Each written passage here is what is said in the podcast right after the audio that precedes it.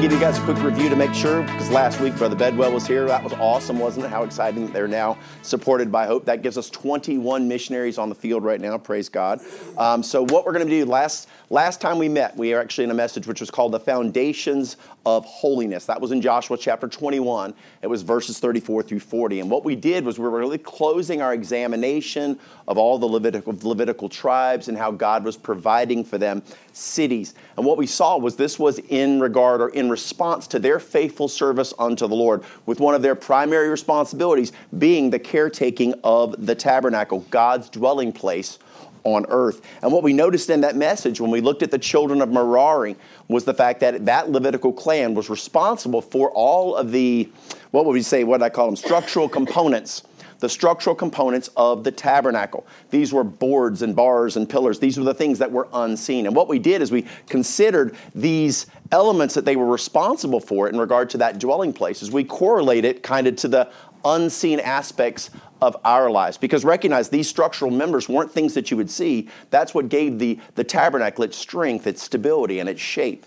And what we did was we understood that guess what? In regards to our faith, there are some things that are unseen that are the structural elements of our faith. Things like prayer, things like fasting, things like time in the Word of God, things like a holy and a righteous life, things that others don't see, but boy, you know what it does? It forms the foundation and the structure of our faith. And we looked at the aspect of how it worked for them the boards, the bars, the pillars. Each one of those elements made certain that this was a place that was, that was right, that it, was, that it had the right, uh, that it was holy, that it was complete, that it would be a place where God's dwelling place where God would come to earth. And see, there was an Old Testament tabernacle, it was a physical building.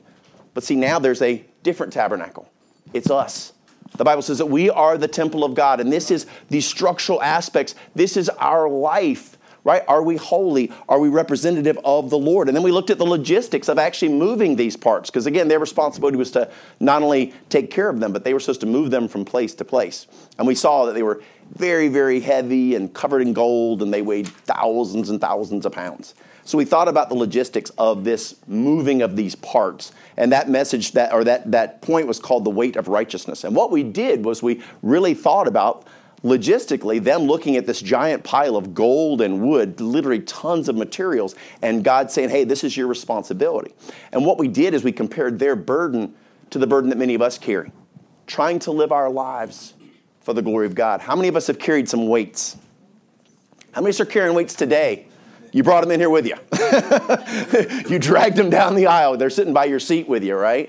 And so there are weights that are on our hearts. And you know what we saw with the Merarites was this awesome thing, which is the fact that God gave them this insurmountable task, this heavy weight to carry. But you know what we saw? What he saw? What we saw was the fact that what, and this, what it taught us was this is that God will not give us a weight to carry, that He will not also offer a way to lift that weight off of us.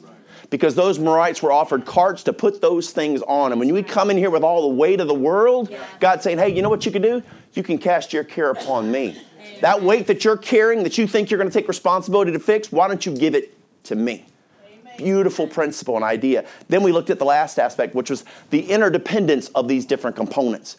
When the Merarites brought all the parts and pieces together, each one of the parts had to work together, and we really correlated and understood the comparison to the church. Where each of us, big and small, have responsibilities. And when we come together and we function as one, guess what? God received glory. Amen. That's the purpose. That was what the tabernacle was all about, that God's glory would come to earth. And when we do our jobs, guess what? We manifest the glory of God as a yes. church and we start to minister to our community. And people come here that are broken, mm-hmm. that are hurting, and they say, you know, I just need to walk in the door. Yes. I just need to get in there. Yep. God's going to do some work in my life. Yes. And it's not this place and it's not these people, it's God that does the work. Amen. We're just simply here as representatives of him. So we looked at the different clans of the Levites and what God had given to them, and we recognized that there was uh, this gifts that were given. And what we're going to do today, if you've looked ahead, you've looked at these two verses, and you're like, ah, yeah, yeah, this is going to be interesting, because all we're getting really is a summation of what took place.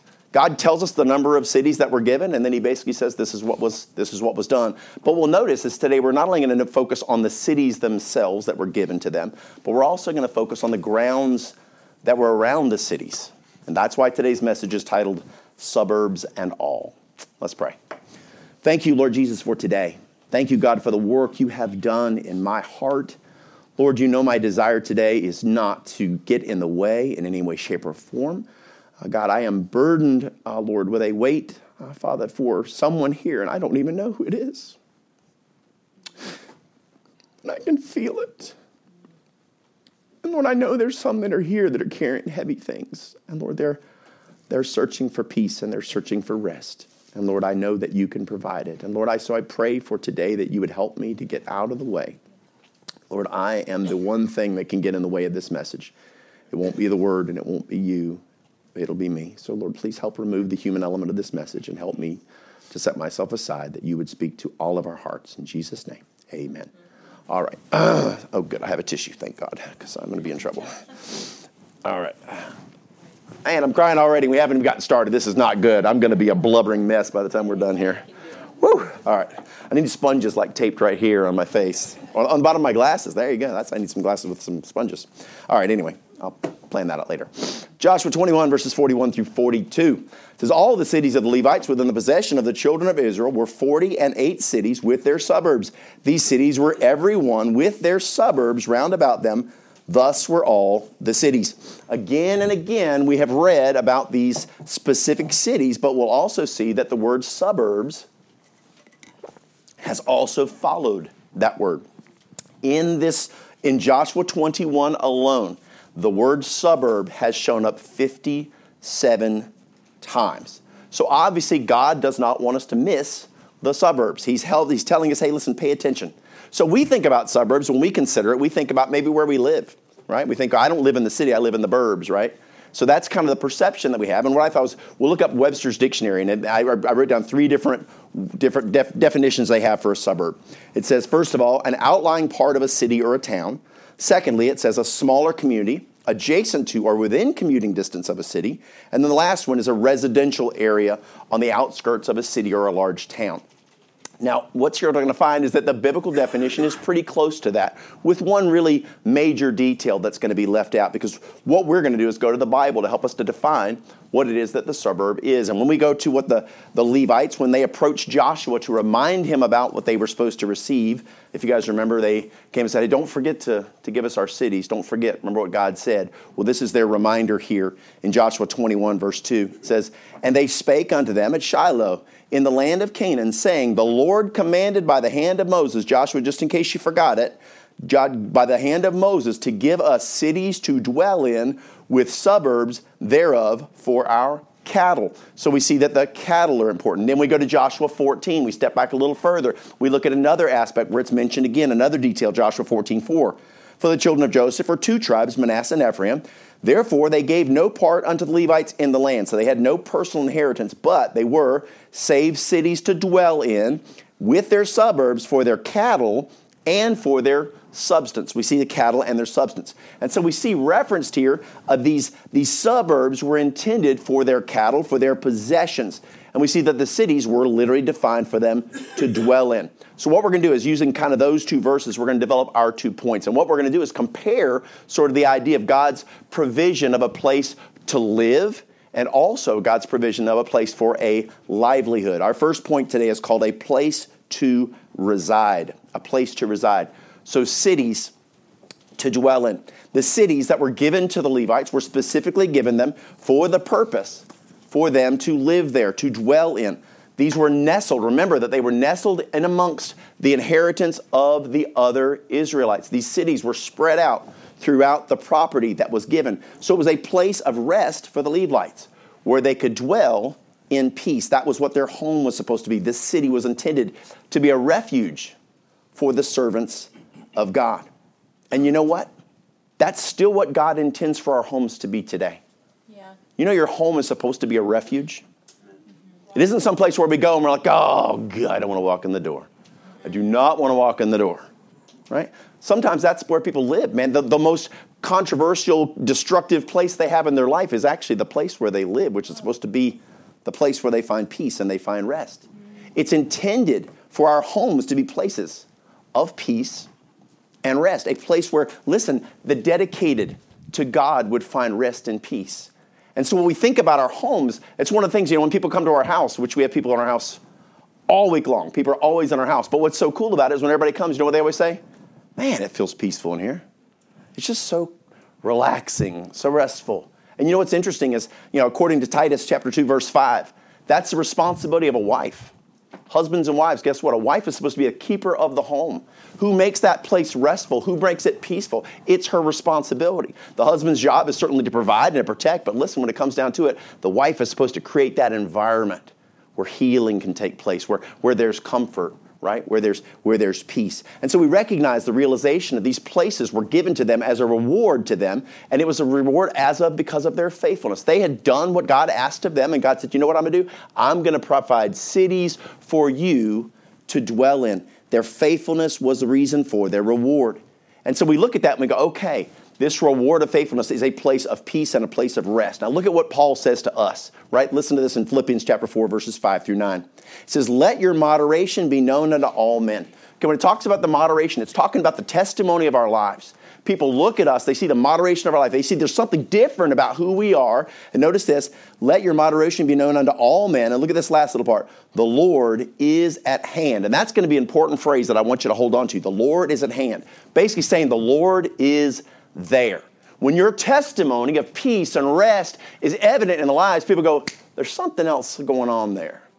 Jesus is somehow a part of this thing. People see something different. Those that know who are Christians go, man, you know what? They're walking with Christ. People that don't know the Lord say, that doesn't make sense, but they got something going on that I don't know what it is, but I kind of like it, right? So Paul is referencing a testimony of faithfulness to God that reveals the fact that the Lord is, is there.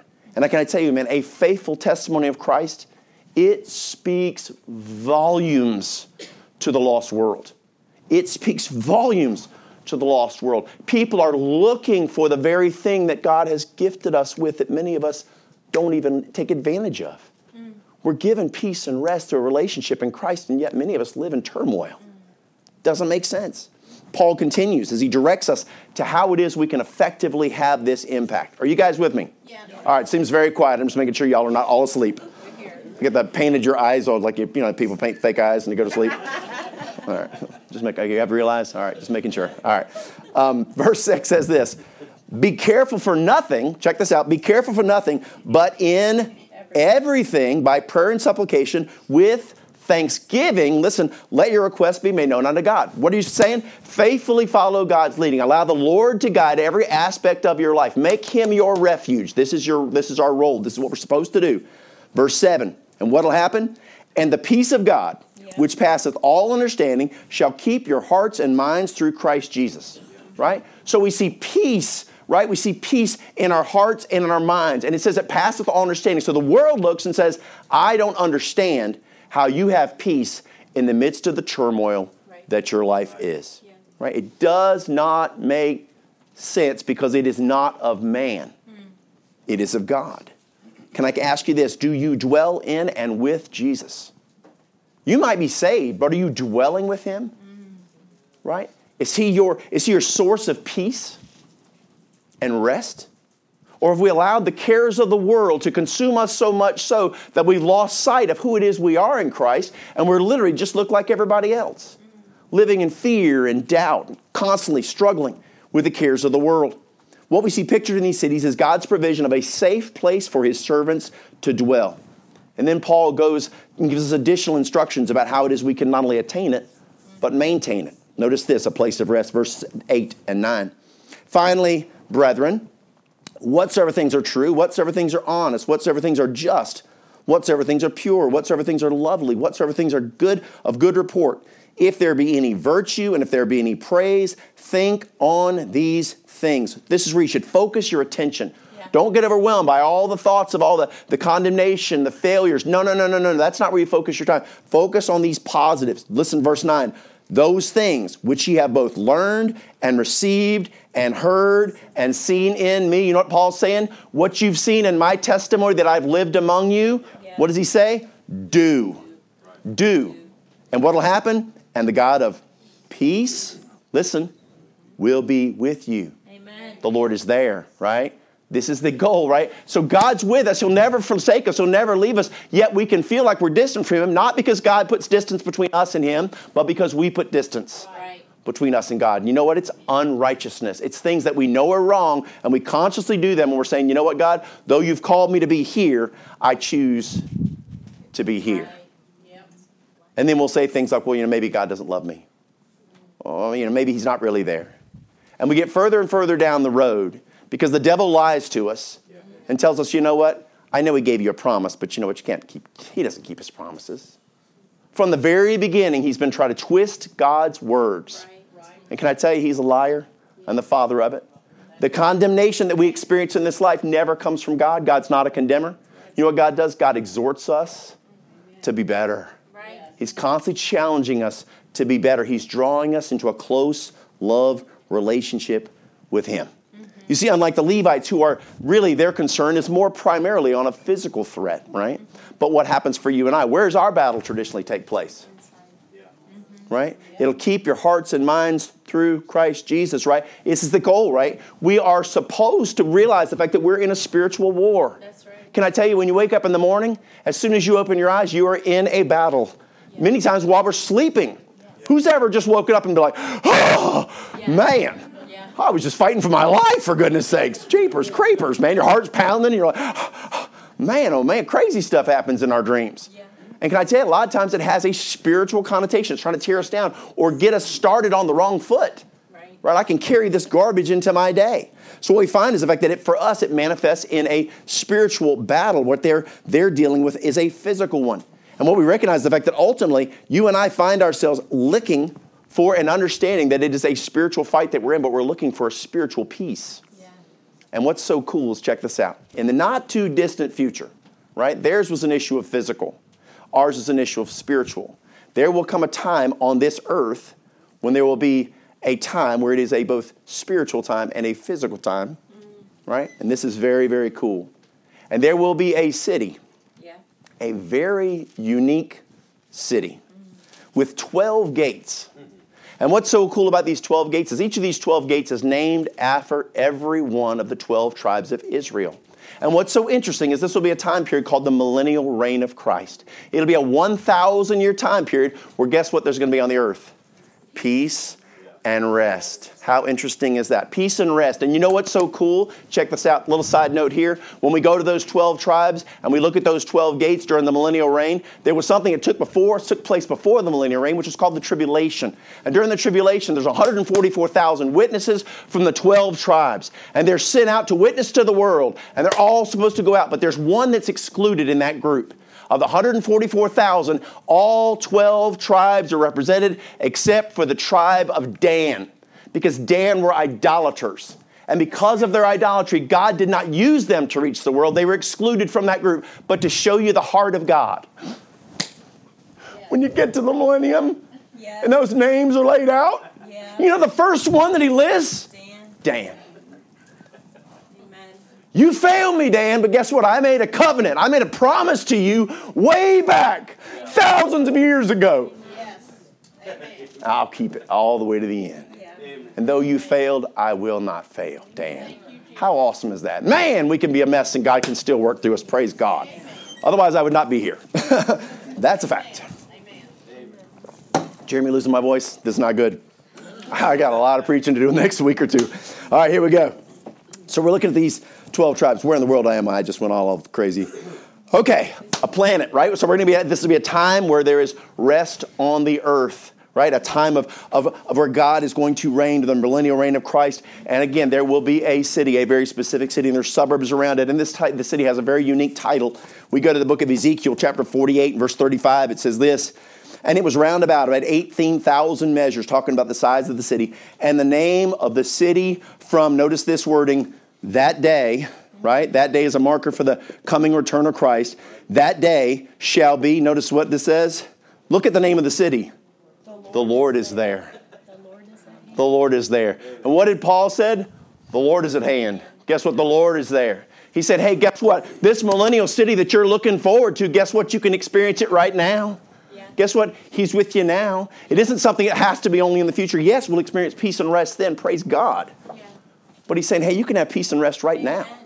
Do you not realize I'm offering you it today? Yes. Notice what he says in Matthew 11, verse 28 Come unto me, all ye that labor and are heavy laden. And what will he do? Give you rest. I will give you rest. How cool is that? The Lord desires for us to experience peace and rest, exactly as Ezekiel said. Listen, if we're going to experience a place of rest, please, peace and rest, no, peace and rest, thank you very much, it will be because guess what? The Lord is there, Yeah. right? Because the Lord is there. Can I ask you this? Is He your rest? Mm-hmm. Yep. Is He your rest? Yes. Are you running to Him? Or are you allowing the cares of the world to consume your thoughts and minds? We walk by faith mm-hmm. and not by sight. Mm-hmm. Because if we walk by sight, we'll live in fear. So we see here the uniqueness of these cities. They're a place to dwell in, without a doubt, but there's some other cool components. There's another detail about these cities that is abundantly clear, and God makes certain to under, for us to pay attention to and recognize that all of these cities were to be provided to the Levites out of the inheritance of the other tribes, right? They were they had inheritance and they were receive these cities, but it would be within the land, within the gift that God had given to their brethren. And so God's fulfilling a promise that he made to the Levites by way of the people of God. Do we see that? Yeah. God's making provision. He's answering or giving uh, fulfillment of his promise through his people. Listen to what Paul says to you and I. Galatians chapter 6:10. As we have therefore opportunity, let us do good unto all men. Notice this, especially unto them who are of the household of faith. God's talking about us ministering to others. The, the, the, the, the Israelites are ministering to their brethren by providing these cities, ministering unto those that are in need. This is what God's calling us to do. We're supposed to minister to the spiritual, to the spiritual needs of people, certainly, but also to the physical needs.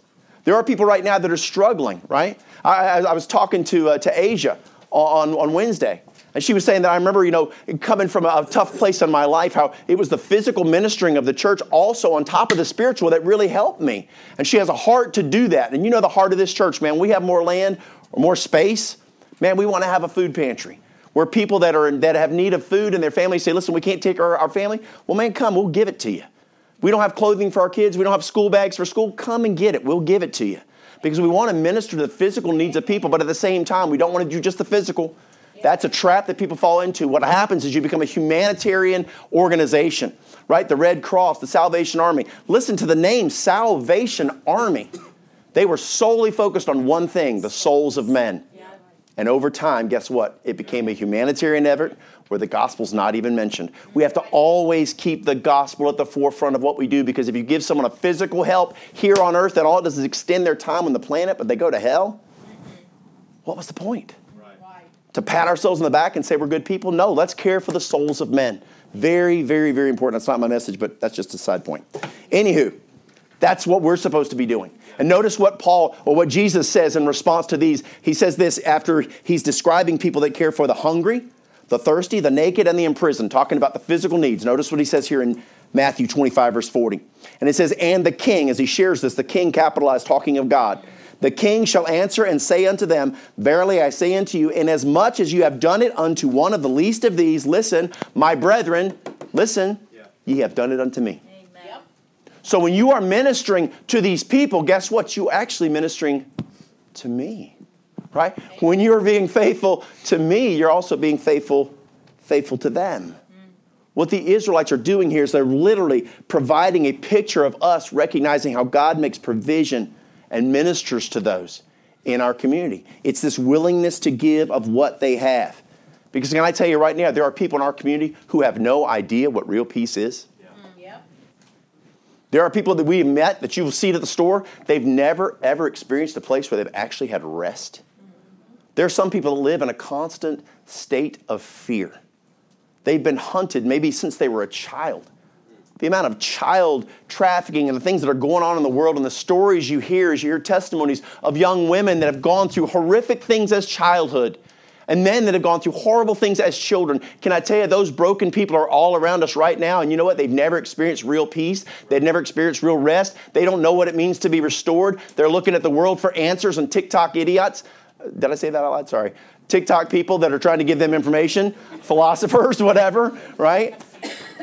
That are looking to the world for answers, and the world will not give them answers. The world will give them destruction on a plate that will have all kinds of frosting and beautiful sugar on top, but when they eat it, guess what it'll do? It'll leave them empty and broken. Right.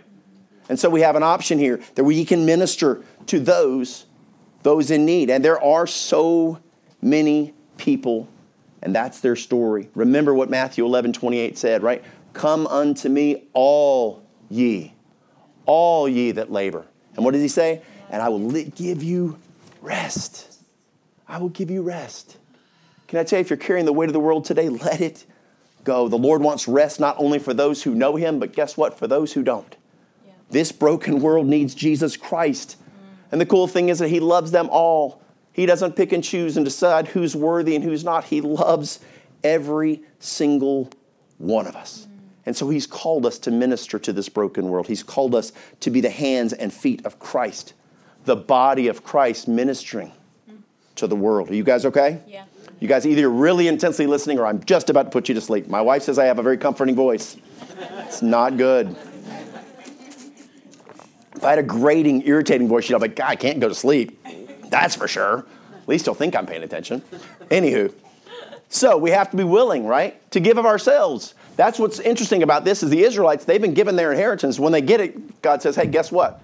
Some of the prime cities in that thing, I want you to give them away. And you know what they do? They just do it. So we're, we've got to be willing to give our time, our talents, and our treasures. Are we willing to give or minister to others? Yeah. Do we willing to give up our treasures, our gifts? Mm-hmm. Many times we want to save our time because it's just special for me. Mm-hmm. Many we want to have, have resources and we go, no, no, this is, this is for me. Mm-hmm. Recognize being dedicated to give to others requires sacrifice, but boy, oh boy, we are laying up treasures in heaven. And that's the key is to remember that this is not about earthly treasures, it's about, it's about heavenly. Are we, like the Israelites, willing to give up our blessings in order to, get, in order to provide for others? Listen, God wants humanity to dwell with Him not only in the millennium, but now. He's trying to restore people as we speak. Which brings us to another aspect of these unique Levitical cities. And what happens here is the fact that there's, they were supposed to have influence in the places where they were. Remember, they're evenly distributed all throughout the Israelites. So, what they're supposed to be is these holy cities with these Levitical individuals, they're supposed to be impacting those around them. And what we'll find is guess what? You and I, we live, in, uh, live amongst communities, we live around people. And we're supposed to be a representation or, a, or an influence to show people what it looks like to live a godly life. Our life is supposed to be a light to other people, our testimony to our community as a church, right? It says on our, on our sign, a place of restoration. And it's great to have it written on the sign, but it would be much better if the body of Christ, just through the way we interact with this community, everyone said, you know what? I've never seen the sign before, but I know if I need to be restored, those folks. You know what? They'll love on me. They'll love on me. How many of y'all were needed to be restored when you came here? Right? I mean, most of us. I mean, me too. When God planted this church, man, maybe we were still a mess, still trying to heal from so much church hurt and garbage that had happened in our lives. And God ministered through you guys to us and through the word to us, and we minister back to you, and it's just, just awesome. Anyway, I love how God works. But anywho, we talked about John 17, right? We talked about the fact that God has a purpose and a plan.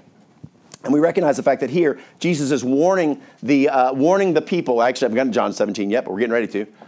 He warns them about the hatred that the world is going to have towards them. But what I want you to pay attention to is what is actually he's communicating to us, right? Because we notice here that the Levites are supposed to be amongst the people. They're supposed right. to be with them in their communities, but there's supposed to be something different about them. Right. Notice what he says here in John 17, verses 15 through 18. This is Jesus in the Garden of Gethsemane. He says, I pray not that thou shouldest take them out of the world, but that thou shouldest keep them from the evil. They are not of the world, even as I am not of the world. Sanctify them. How do I sanctify them? Sanctify through thy truth. Thy word is truth. How do we set them apart? How do we separate them? By through the word of God. They start to understand what it means to be godly, what it means to look like Christ. And in verse 7, 18 says this As thou hast sent me into the world, even so have I also sent them into the world. So he's saying, listen, God, I don't want you to remove them from the world. I want you to leave them there. Just keep them out of the evil. Use your word to reveal evil to them so they understand it, so they understand what it is, how they can live a godly life. But now understand that while they're there, we want to send them out to impact others. Yeah. Right? Do we see the picture here? Yeah. Why are the Levites spread out amongst their people? Because guess what? They're supposed to influence the rest of them. The Levites, being where they were, is a calculated plan that they would live among their brethren. But while they lived among them, interestingly enough, there also needed to be a level of separation. There needed to be some division in these Levitical cities because they were intended to be holy, remember? They were intended to be different. And this is where the suburbs come in. Check this out a place to thrive, our second point. With suburbs round about them. In order to get a more sort of a well-rounded understanding of what the suburbs, suburbs are. We saw what it said in Joshua chapter 21. We saw what it said in Joshua, Joshua 14. But now we're going to go all the way back to when God instructs them about what the actual suburbs were. Did y'all know the word suburb was in the Bible? I didn't. I mean, I never really paid attention. I was like, suburbs, really? Okay. Who knew? All right. Go back to Numbers chapter 35, verses 1 through 8. It says, And the Lord spake unto Moses in the plains of Moab by Jordan near Jericho. So they're still in the wilderness. Command the children of Israel that they give unto the Levites of the inheritance of their possession cities to dwell in, we see. And you shall give also unto the Levites. Notice this, he makes a point. They're going to get cities. Give, he says, he said, shall give also unto the Levites suburbs for their cities round about them. And the cities shall they have to dwell in. And the suburbs of them, here he's going to define it for us, they shall be for their cattle and for their goods and for all their beasts. And the suburbs of the cities, which he shall give unto the Levites, shall, get, shall reach from the wall of the city and outward a thousand cubits round about. And verse, verse 5 says, continuing, so when he says this, he says, and you shall measure from without the city. It's saying that extending beyond that thousand. So we go out a thousand. He says, without the city, now further out. On the east side, 2,000 cubits. On the south side, 2,000 cubits. On the west side, 2,000 cubits. On the north side, 2,000 cubits, and the city shall be in the midst. This shall be to them the suburbs of the city. So God is very intent to make certain that we understand that those suburbs are there. And then he tells us kind of how or what they actually are. He says that the suburbs are to be 1,000 cubits out from the walls of the city, and then there'd be an additional 2,000 cubits beyond that. Now, what we did a few weeks ago is when we were talking about the, the boards and the bars and the pillars, we talked about a cubit. Right? A cubit is basically a measurement from here to here. That's how they would measure. So we estimate to be about 18 inches. So 1,000 cubits would be about 1,500 feet. Then if we go to 2,000 cubits, that's 3,000 feet. So we're talking about a circle from the city out 4,500 feet. Now, if you were to calculate based upon the size of the city, this could be anywhere between 12 and 15 square miles. This is a massive, massive space. And so we recognize First of all, and what's believed is in that first 1,500, that first 1,000 cubits, this is where they would warehouse the animals. This is where they take care of their resources. And then what would have beyond that, that extra section, was for them to graze their animals. So interestingly enough, we recognize the fact that there was a level of separation. There was something that God wanted in place to set them apart from the rest of them. And as we said back in John 17, there's supposed to be a, an aspect that we are in the world. We're not supposed to be of the world, right? So are we supposed to look like everybody else? No. So there should be something that sets us apart from the people that we're amongst right? We're supposed to have an influence in their lives, but we're not supposed to be just like them. Remember what Jesus what Jesus was talking about when he was asked that aspect of not removing them from the world, but leaving them there. And what was the purpose? Remember he said they would sanctify them, separate them by the word. So he's saying, listen, for them to dwell on this earth, there'll need to be some level of separation, something that keeps them away from the rest in the world. They need to be different. And we go to 2 Corinthians 6, verses 17 through 18. What does it tell us? Wherefore, come out from among them and be separate, saith the Lord, and touch not the unclean thing, and I will receive you, and will be a father unto you, and ye shall be my sons and daughters, saith the Lord Almighty. You see, God left us on this earth. He saved us after salvation. Because listen, if, if, if this whole thing, and I've said this to you before, but if listen, if it was all about God simply saving you, if it was just about having a close relationship with you, can I tell you that when you got saved, He would kill you on the spot? Because there's no way for you to be closer to God than to be dead and with Him in heaven. So what he does, he says, listen, so it's not about just having a close relationship. And I know you're going to focus on your Bible reading and you want to be close to me, and great, but there's a job to do. Right. There's a mission to be accomplished. Do you not realize I'm not taking you out of the world because I want you to reach the world, right? What did he tell us? Go into all the world. So there's a job, there's a responsibility for us as believers and if we don't look like the rest of the world, then guess what? They won't see a difference in us. That's the whole purpose. That's what's being pictured for us in these suburbs. It's this division of separation. Because remember, what are we supposed to be? We're supposed to be a light to those that are consumed in the darkness. Yeah. We're supposed to be a light. What does light do? If you are hopeless and in the dark and you see a light, what does it do? Hope.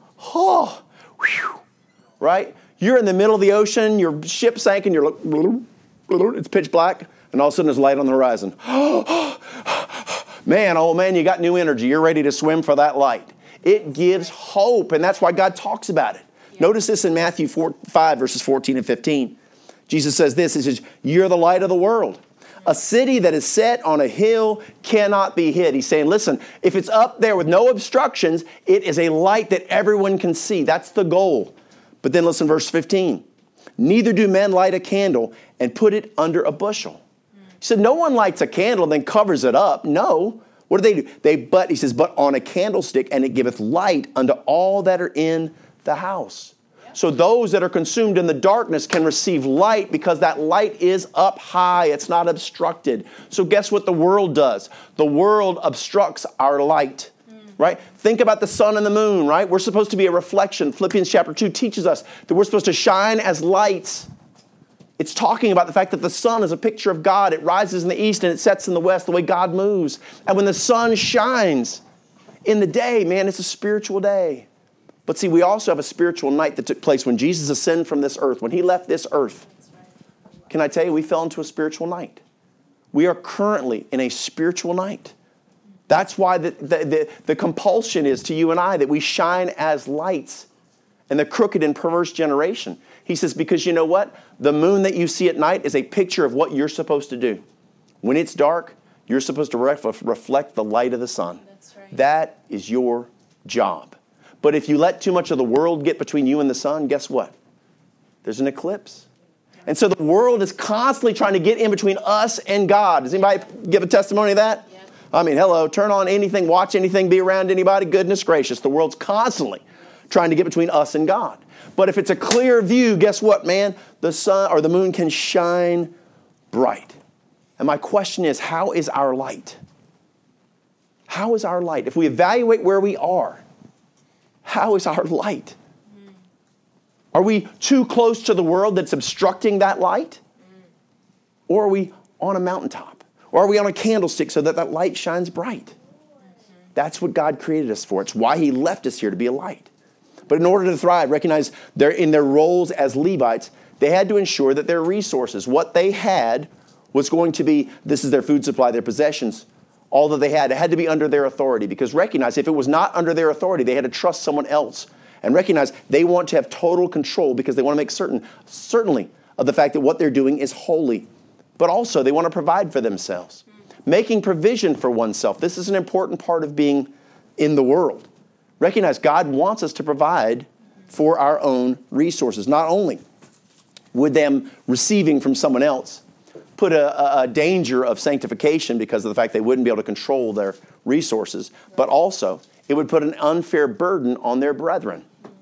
Recognize they would not be able to care for themselves. If they were just in the cities and there's no suburbs, they would literally have to be getting their food and everything they had from someone else. Second Thessalonians chapter 3, verse 10 talks about those that are unwilling to work. Notice this 10 through 12. For even when we were with you, this we commanded you, that if any would not work, neither should he eat. For he that uh, so for he that there are so, so we hear that there are some which walk among you disorderly, working not at all. Notice what they're doing, but are busybodies. oh my goodness, idle hands. What are you doing? I don't know what you're doing. I'm not. You want to work? No. You want to play video games? Okay. they're busybodies, right? These people wasting time. Verse 12 says this. Now, them that are such, we command and exhort by our Lord Jesus Christ that, we, that with quietness they work, and listen, eat their own bread. Mm-hmm. Let them work for what it is they have. Right. You got to realize God created us for work. If you go to back to Genesis chapter 2, verse 15, you know what you find out? That God took Adam and he placed him in the garden. This is before Eve ever came along. You know why? Because Eve would be made from a rib from him. Where did Adam? Adam was formed from what? The dust of the the ground, the dust of the earth. So he was a piece of earth. And guess what? Before God would entrust Adam to care for this other piece of dirt, Eve, that would come from the death, the, recognize this. He put him in the garden, and notice what it says to dress it and keep it. He was supposed to work in the garden and prove that he could take care of that earth, that piece of earth, before God entrusted him with a really, really special piece. That's right. Amen. And you know what a gardener is called in the Bible? A husbandman. Mm-hmm. a husbandman and he's supposed to care for his wife, right? There's so many things in the Bible that we just miss. right. This is an important principle that God's teaching, but we're showing us is listen, you were created to work. This is what you were created to do. Because putting in a hard day's work, you know what it does? Man, oh man, it's fulfilling. Yep. There's dignity in working hard. There's dignity in, in, in putting ourselves and accomplishing something. Who's ever been at a time in your life when you weren't working? You just felt like, you know what, and you're just twiddling your thumbs.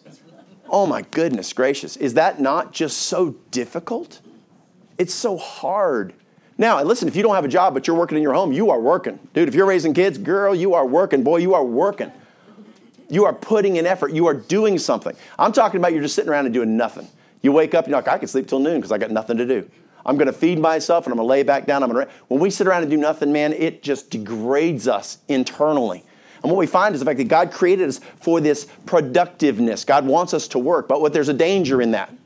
Recognize what can happen to us. As a side note, pay attention. If we get in love with the feeling that we get from being productive, what'll happen. Now what is supposed to be done for the glory of god right? We're supposed to work and do all that we do for the glory of god. But if we're not careful that feeling that we get from being productive that feeling of accomplishment can start to become exciting and we can start to work not for the sake of what god's receiving glory but for us to receive glory. Mm, and the next thing you know our job can become our god and if we're not careful, we got to always remember why do we do what we do? Why does God include this little warning here in Scripture in Colossians chapter 3, 23 and 24? Whatsoever you do, and whatsoever you do, do it heartily as to the Lord and not unto men. That's talking about other people, but it's also talking about ourselves. Do it not unto men. Knowing that of the Lord ye shall receive the, the reward of the inheritance, for ye serve the Lord Christ. Amen. Look what he's telling us. He's telling us that in the end, we are not working for earthly treasures. We are laying up treasures in heaven. We're making an eternal difference through our efforts. That's the goal. That's why he left us on earth. If it was about collecting material stuff, man, he would kill you and take you out of here. Because you know what the Bible tells us? It's all going to burn up with a fervent heat. That's right. Naked I came into the world, and naked I shall leave. Right? We don't bring anything in, and we don't take anything out with us. So it's a waste of time if that's our focus. So God's saying, no, no, no. Lay up those things that are eternal. Lay up those things that are eternal. Sometimes we have to remind ourselves of that point. You see, in order for the Levites to literally be able to thrive in their cities, they absolutely required or needed these suburbs. Not only, listen, to provide for themselves, but also to function as a buffer, a buffer between them and those that were around them. Today we've recognized the fact that these cities were places to dwell. There's no doubt about that. God's made that very, very, very, very, very clear for us. A place where, listen, God's servants can experience peace and rest. And though they were to be among their brethren, spread out amongst them, at the same time, God intended for there to be a level of separation, a division between them and those that they were around. And so we recognize the fact that God's trying to show us something. These suburbs were key because it allowed for God's word to be consistent from the Old Testament to the New. Because guess what? God has the same advice to us today. We're supposed to love the community that we're in. We're supposed to be a light to them that are in the darkness. We're supposed to, to, to minister to them, to give of our goods, to, to, but to work hard. But at the same time, we've got to remember that if we're not careful, we can lose sight of why we do what we do. We can drop our barriers and get outside of those suburbs, and we can not have any separation in our lives. And guess what? We'll get consumed by the world. If you're to be a light, we must make certain that the world is not encumbering in and blocking the light that's supposed to shine. Because certainly it is for other believers to experience that light. But can I tell you, the most important reason why you have a light is for the lost person that's looking at your life. It's why we need to be consistent in the way that we live. It's why we need to have a place of rest, right? To recharge our batteries. Because can I promise you, when you go out in the world, it's going to beat you up, Amen. right? Who's ever gone to work and come home and just been like, I feel like I have been in a war? Gracious me. Like you're just like, hey, honey, I mean, you're just beat up. It's like going out. I always try to imagine it's like this. We go out into the world, and it's kind of like you're a battery, right? And in the morning, you get charged up, and you go out, and you know what people start doing? They start walking up with these little clips, and they start going click, click, click, click, and they start connecting to the battery. You know what they're doing? They're sucking it dry. And throughout the day, we're just like, ugh, ugh, Ugh. And they're draining us, and they're draining us. Oh, you know, I got another problem. Can I, can I this? Can I? Uh, well, you. And all of it drains us. And by the end of the day, we're just like, oh, oh, oh, I just need to plug back in. Oh, I need that place of rest. But imagine if you're worn down, you're beat up, and you're coming back and you go, I need that rest. And you walk in the door and it's ah, chaos. Is that what God intended for our place of dwelling? No. No. We should go back and you know what? It should be a place where God is glorified, That's right. where He is honored, mm. where love abounds, where forgiveness is easily given, where mercy is on display, where grace is the order of the day. And we walk into that place and we say, wow, you know what? This is my dwelling place. Yeah. And you know why it's so awesome? Because the Lord is there.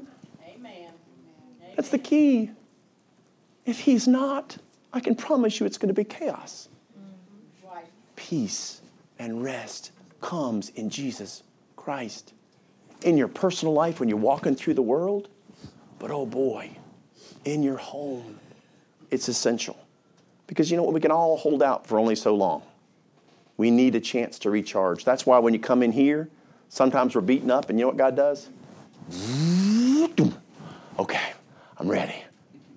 And next time you come in, you're and we and we go out again. And week after week. But you know what's cool? When you get really, really charged up and you're really, really sanctified and you're really, really focused on that peace and rest, you know what? People can come to you outside of the church doors and they can plug in. You know what you can do? You can charge them up. Because you're not the battery, but you're connected to the battery. Mm-hmm. And he never runs out. He's always at 100% charge. He'll never get a warning light on Jesus. He's always boom, boom, 100%, 100%, 100%, 100%. The problem is we don't plug in. It's available to us every single day. We let people plug into us, and you know what we do? Ultimately, we say, you know what, I know you want to plug into me, but you know what I really want to do is I want to get you to the source. Let me get that, me disconnect that. Click. Right. And you know what's cool then? Hey, man, now they get to function off of Christ. And that's the goal of ministry, right? We're just a conduit to get people to Him. Yes. He's the one that heals. He's the one that restores. He's the one that fulfills. He's the one that, that expands and helps lives to become greater than we ever dreamed they could be possible. And so, what a hope becomes, what this church becomes, is nothing more than a place where we say, hey, guess what? We want to get you there. What's discipleship? Let's get you there. What's counseling? Let's get you there. Because guess what? This source of power never, ever fluctuates. It never wavers. It will be 100% from here until eternity. Amen. It's available to every single one of us. So, my question for you is this How is your dwelling place? How is it right now?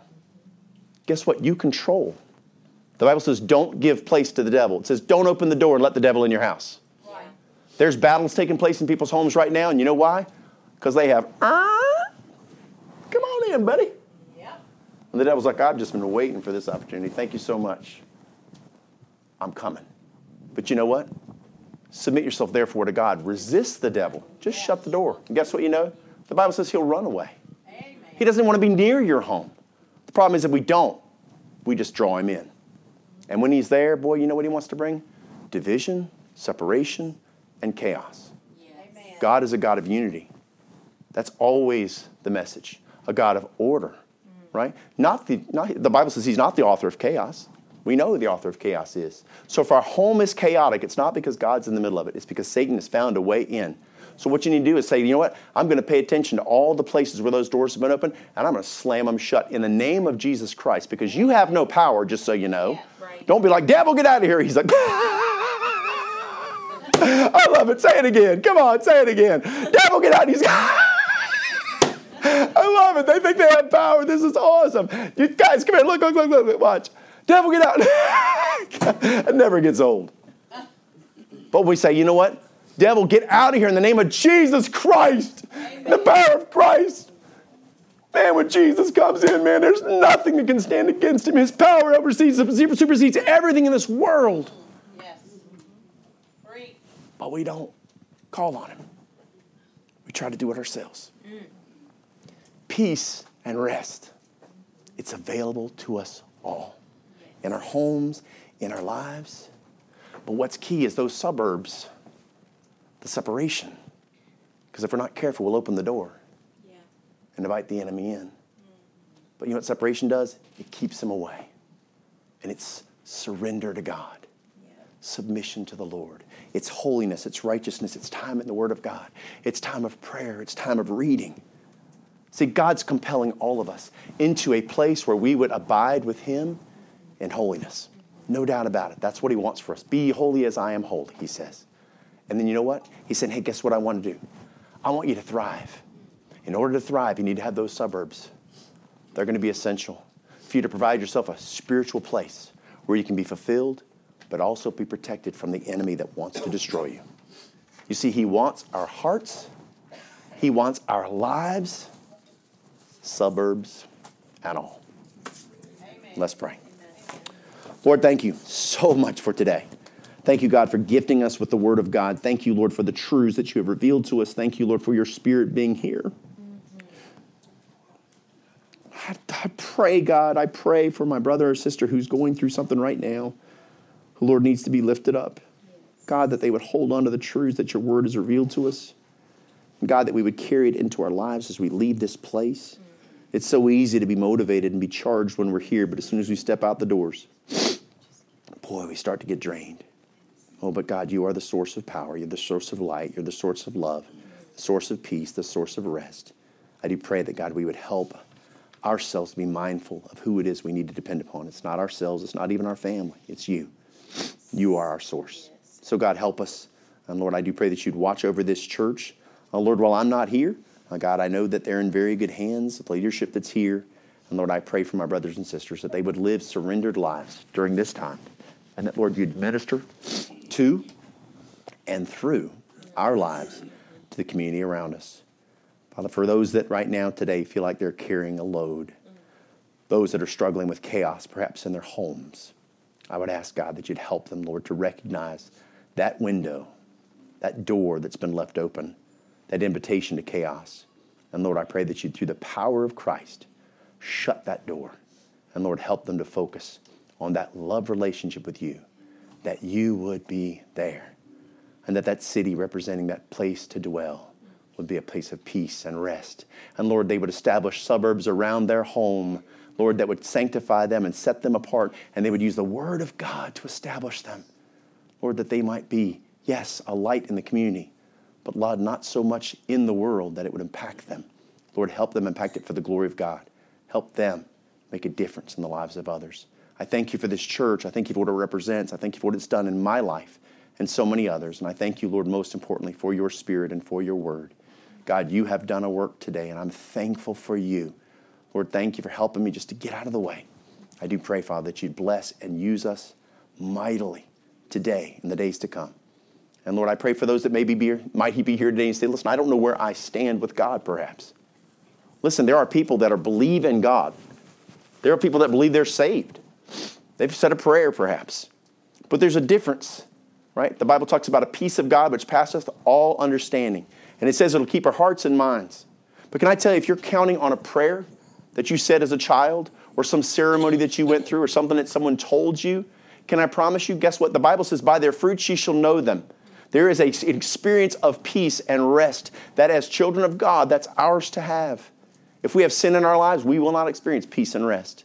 But if you're not, if you said, listen, I just want to know God, I've never really known peace and rest, there's a good chance you've never actually received Christ.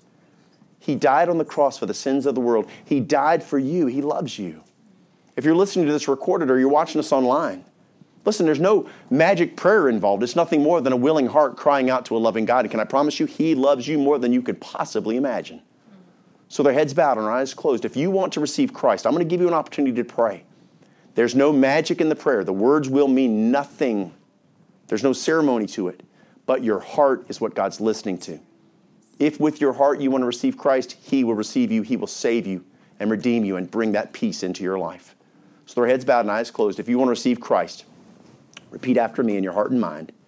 Remember, not speaking to me, speaking to God. I can do nothing for you. Let's speak to Him together. You repeat after me if you want to receive Him. Speak in your heart and mind. Dear Father, I believe that you love me. in spite of all of my sin. And I also understand today that Jesus Christ, when he came to this earth, came with the purpose of dying for my sins. And though I've never asked him to do so, today, today I beg him to save me, to pay my sin debt, and to redeem me from my broken condition. God, I believe that you are who you say you are. You have the power to save, that you died on a cross, that you were buried in a borrowed tomb, and then you were raised from the dead, and you sit on the right hand of the Father as we speak. I pray upon your power to save my soul and to give me a home in heaven. Thank you for saving me. I'll see you in heaven one day. For it's in Jesus' name I pray and give thanks. Amen. Heads